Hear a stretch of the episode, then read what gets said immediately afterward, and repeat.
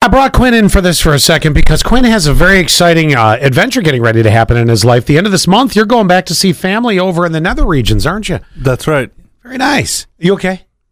Yeah. Oh, all right. I just sounded a little tired there. I was just making sure you're Oh, good. no, no, I'm good. Um, so you're you're headed over. What is it? About a ten day trip?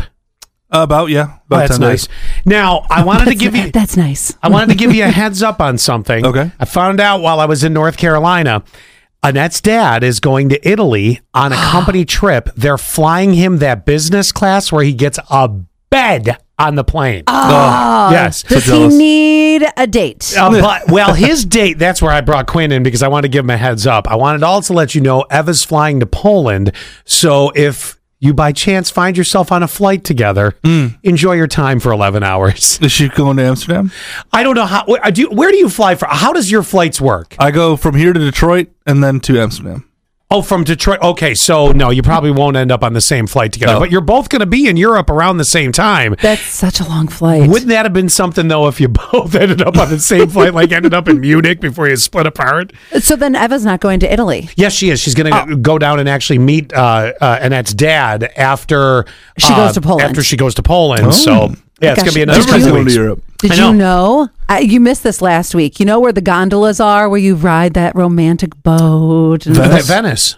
yes, that the the water is so low that they're not even operating right now. Really? wow. I Oh, know. I didn't know that. I I, was- would hate that. The reason that, yeah, right, you plan this romantic trip to Uh, Yeah. Venice, and all of a sudden you're like, well, let's take a walk.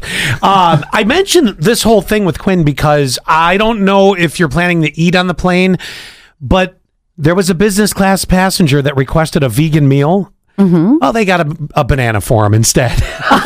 there, was, there was nothing. They're like, here's a banana. what else do you give them? it just came And a with- Diet Coke. The, the banana came out on a plate with chopsticks, believe it or not. Oh, my On the gosh. side, the airline told him that the banana was actually his catered meal Oh. while everyone else was eating seared tuna.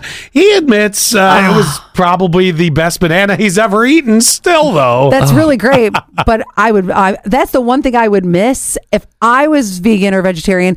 This is funny because Sonya is vegan, and she says the one thing she misses is like salmon. That if somebody was eating the the seared tuna next to me, Yeah. I'd break it right there. Can I have a forkful of that? Yeah. Give you a piece of my banana.